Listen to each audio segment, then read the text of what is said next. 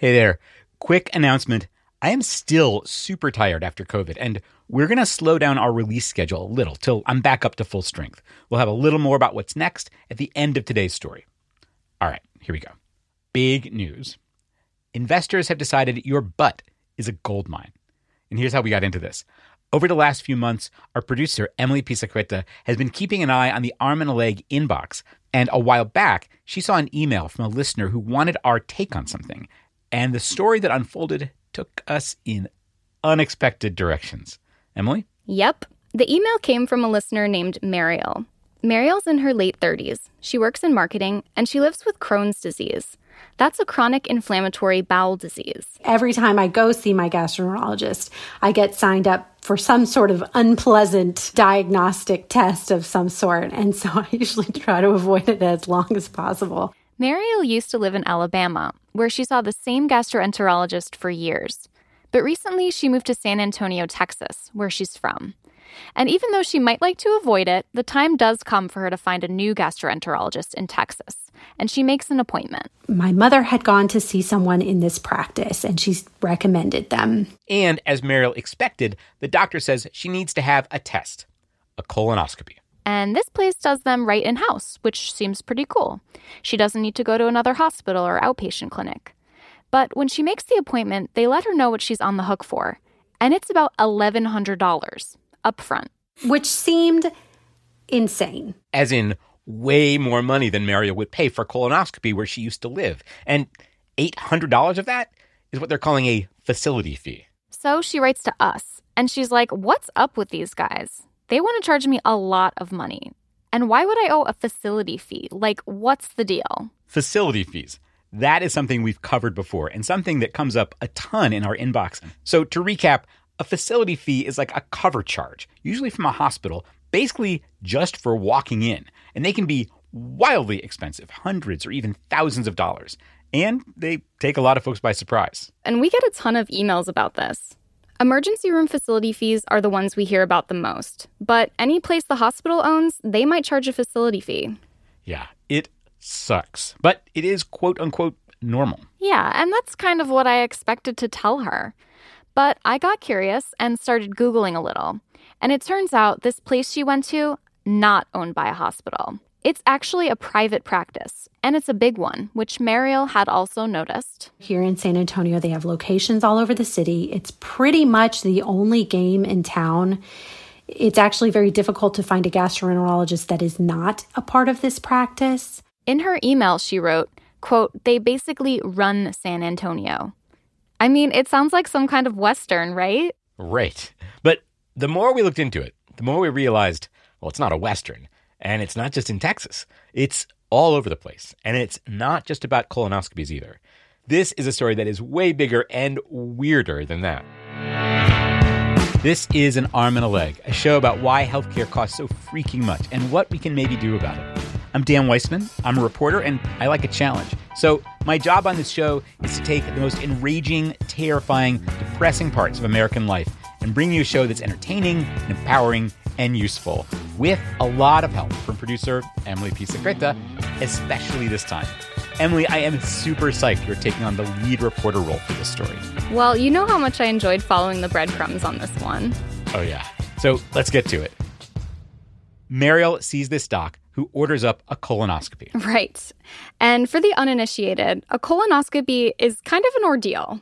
It's basically a colon exam. And to do that, you start by spending an evening drinking like half a gallon of this laxative laced Gatorade stuff to totally empty your colon. And then the next day, a doctor puts a camera up through your rectum to check out your colon health. Most people say they're no fun. I have done this, can confirm. The Gatorade and laxative part is the crappiest. Oh, man. Ooh, yeah, sorry. the story, the material just writes itself. Okay, pace yourself. So, right, colonoscopies. Not exactly anyone's idea of a fun night in, but they are considered an important screening tool for colon cancer. And actually, Katie Couric once had a colonoscopy on TV to promote colon cancer prevention. She watched the results in real time under light sedation. I have a pretty little colon.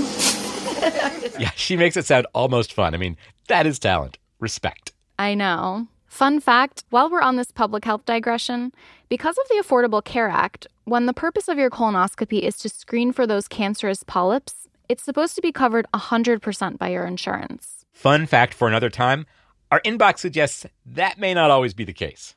But back to Mariel in Texas. That kind of routine screening is not what she needed. Her doctor would be looking for changes in her colon related to her Crohn's disease. And like everything we talk about on this show, the price for that kind of colonoscopy varies wildly. As Mariel was finding out, this place was looking to charge about three times what she was used to, and they seemed to her like the only game in town. So, Emily, you started checking that out. Mm-hmm. That was fun. I Googled San Antonio gastroenterologist and got a map with a bunch of dots, duh. And clicking around, I noticed that they're all locations run by basically just two practice groups. And when you Google them, both of them turned out to be part of the same bigger group Texas Digestive Disease Consultants, which it turns out is part of a group that operates in lots of states called GI Alliance. Whoa, it's like a Russian doll. Yes, and this whole Russian doll of consolidated physician practices is owned and operated by a private equity firm called Waud Capital Partners. Okay, wait. Private equity? Yep, familiar words. Because we've heard about them in other contexts companies getting bought and sold, maybe sometimes going bankrupt. Mm-hmm. And it turns out that private equity has very much found its way into healthcare as well, which we have actually covered before on this show in the context of surprise bills.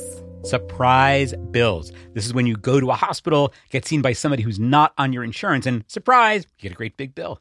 Surprise bills have mostly been outlawed now, and that took years. Back in 2019, I talked with someone who was lobbying to ban them. Claire McAndrew was with a group called Families USA. No, surprise billing is not an accident. It is a business model for private equity companies. When you go to the hospital, there are staffing companies figuring out how to make sure the hospital has the number of doctors it needs every day.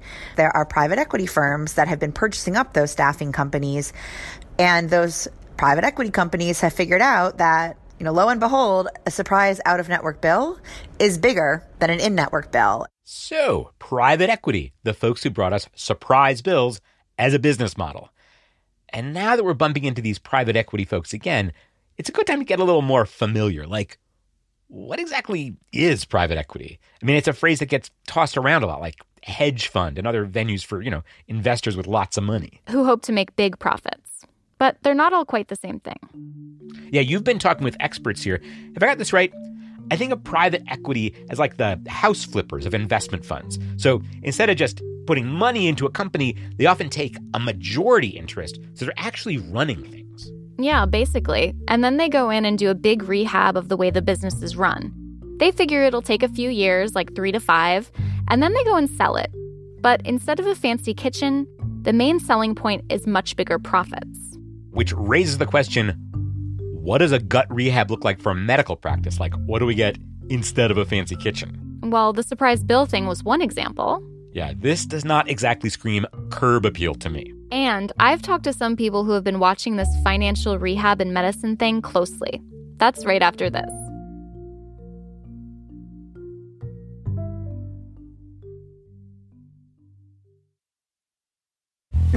This episode of An Arm and a Leg is produced in partnership with Kaiser Health News. That's a nonprofit newsroom covering healthcare in America.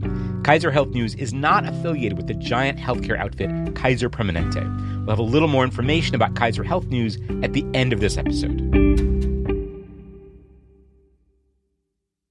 So, private equity companies are doing their financial rehab thing in a lot of different medical specialties. And I talked to someone who's been tracking the phenomenon. My name is Jane Zhu. I'm a primary care physician and a health services researcher on faculty at Oregon Health and Science University in Portland, Oregon. So, Dr. Zhu, Jane, she works in an academic setting. Looking at private equity is her research. But that research was inspired by experience the experience of her friends from med school who joined private practices. And then a couple years later, unbeknownst to them, their senior partners may have made a decision to sell to a private equity owner and their uh, sort of career trajectories, the way that they thought they would be practicing, all of those things would have changed overnight. So Jane was like, huh, this is a thing.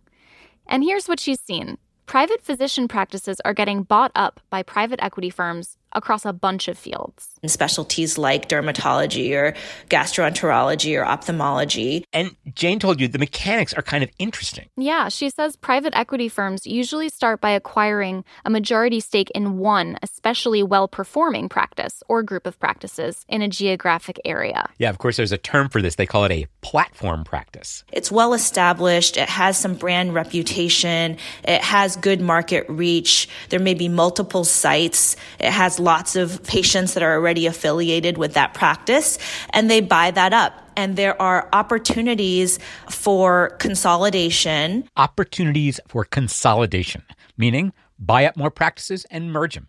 They're looking for economies of scale. Bigger is more powerful. You can buy stuff in bulk, drive tougher deals with insurance companies to get more money, maybe charge more across the board. And don't forget, drive down operating costs, whatever it takes. Basically, increase the margins and make it quick.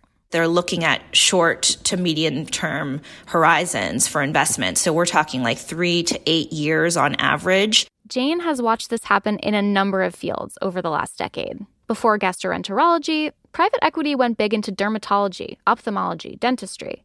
And she says the reason investors like these specialties is the same reason they like gastroenterology. They all do a high volume of in office procedures. Lots of people are needing injections in the eye for macular edema, and lots of people need colonoscopies, and lots of people need skin biopsies. And these are things that will only grow in volume over time as the population ages. Yeah, because did you know we are living in the golden age of older rectums? Oh, man. That's how a private equity investor put it in a gastroenterology trade publication older folks are supposed to get colonoscopies on the regular, and we've got more older folks than we used to, especially since the quote unquote older folks category got expanded recently to include folks as young as 45. So for private equity to not invest is like leaving cash on the table. Or deep inside someone's colon. exactly. A guy named Praveen Suthrum read the same article. So it was so strange. And Praveen, he wrote the book on private equity and gastroenterology because, of course, there's a book. And of course, you found the guy who wrote it. Praveen runs a tech and consulting company for physician practices, basically helping them with back end office stuff, business side stuff. Gastroenterologists are kind of a specialty of his. So he published this book in 2019 because the docs he met through his work needed it. Because selling their practices to private equity, that was one of the big questions on their minds. You know, they were trying to figure this out or trying to understand uh, what an option for them uh, should they go for it what are the pros and cons? Yeah and praveen's just talking about the pros and cons for these gastroenterologists. He's not asking whether it's good or bad for society. If private equity gobbles them up he calls that a train that's already left the station. Mm-hmm. and praveen has interviewed a ton of doctors who are often receptive to selling their practices to private equity companies. Some were even eager, because even though it looks like a golden age to certain investors, a lot of doctors who own these practices are having a tough time. Because Praveen says before private equity got involved, and since, there's another bunch of players with deep pockets buying up practices, consolidating markets, getting economies of scale, and generally making it hard for the little guy to compete. And that's hospital chains. So these doctors are competing with big, intense sharks. So then they're thinking, okay, you know, I, I got to survive. So if I got to survive, then I will either have to sell myself to the hospital, or what is the alternative? The alternative is pr- private equity. So it's go hospital or go private equity. And Praveen says private equity is really good at making their case, telling them they'll let the doctors do the medicine and the business people do the business. So that's their pitch to doctors. And then there's the rest of us. And Emily, you've been talking to some experts, and they do not love this deal for us. No, and a lot of them say when private equity gets involved, healthcare gets more expensive and it gets worse. And granted, gastroenterology is still a pretty new area for private equity, but in fields where they've been around for longer, we've seen some evidence. Take dentistry. Our pals at Kaiser Health News had a story recently called Why Your Dentist Might Be Pushy. That is, why they might be pushing expensive procedures you don't actually need, like a $1,200 crown instead of a $100 filling. one big reason they mention corporate and private equity ownership. Yeah, and nursing homes may be the starkest example. Last year, a big study from the National Bureau of Economic Research found that when private equity owned a nursing home, things were different. The bills were significantly higher. Patients were a lot more likely to get prescribed antipsychotic drugs, and they were more likely to die in their first three months. Whoa. And then there's the whole surprise bills as a business model. I mean, I don't know if this needs saying, but private equities focus on juicing profits quickly. It does not seem to line up with what most of us want, which is, you know, decent care at a price we can afford without having to make a whole hobby of it. And for Mariel from Texas, whose note got us started on this whole story, the experience so far just makes her miss her old doctor. I like loved him. He was caring and his practice was very small and he I mean would do things like give me his cell phone number to call him. I felt like he really cared about me as a person. But with the guys who run San Antonio, I mean, it's very organized. I will give them that. You know, you get there, they sign you in, the office staff is very organized and on top of things, but very much is apparent that it is a business and they are in it to make money. But Dan, when we spoke recently, she had some good news. She finally found another gastroenterologist in San Antonio, one who specializes in Crohn's disease at UT Health San Antonio. And it took a couple months and a ton of phone calls, but I did end up getting my colonoscopy, thank goodness. I'm, I know you were so looking forward to it. yes, such delightful. The bills are still coming in, and whether she landed a better deal turns out to be not so clear. But the most important part doctors checked her out and said things are looking good. Okay, well, that part I like to hear, especially in the context of this episode about investment firms taking over medical practices. It is a big story and one we will be coming back to, so, you know, let's get ready. But first, medical debt has been in the news recently and it has sounded like good news. Like the credit reporting bureau said they would take a lot of medical bills off of people's credit reports.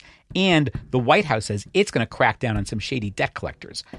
Question is, are we talking here about a glass getting half full or a drop in the bucket?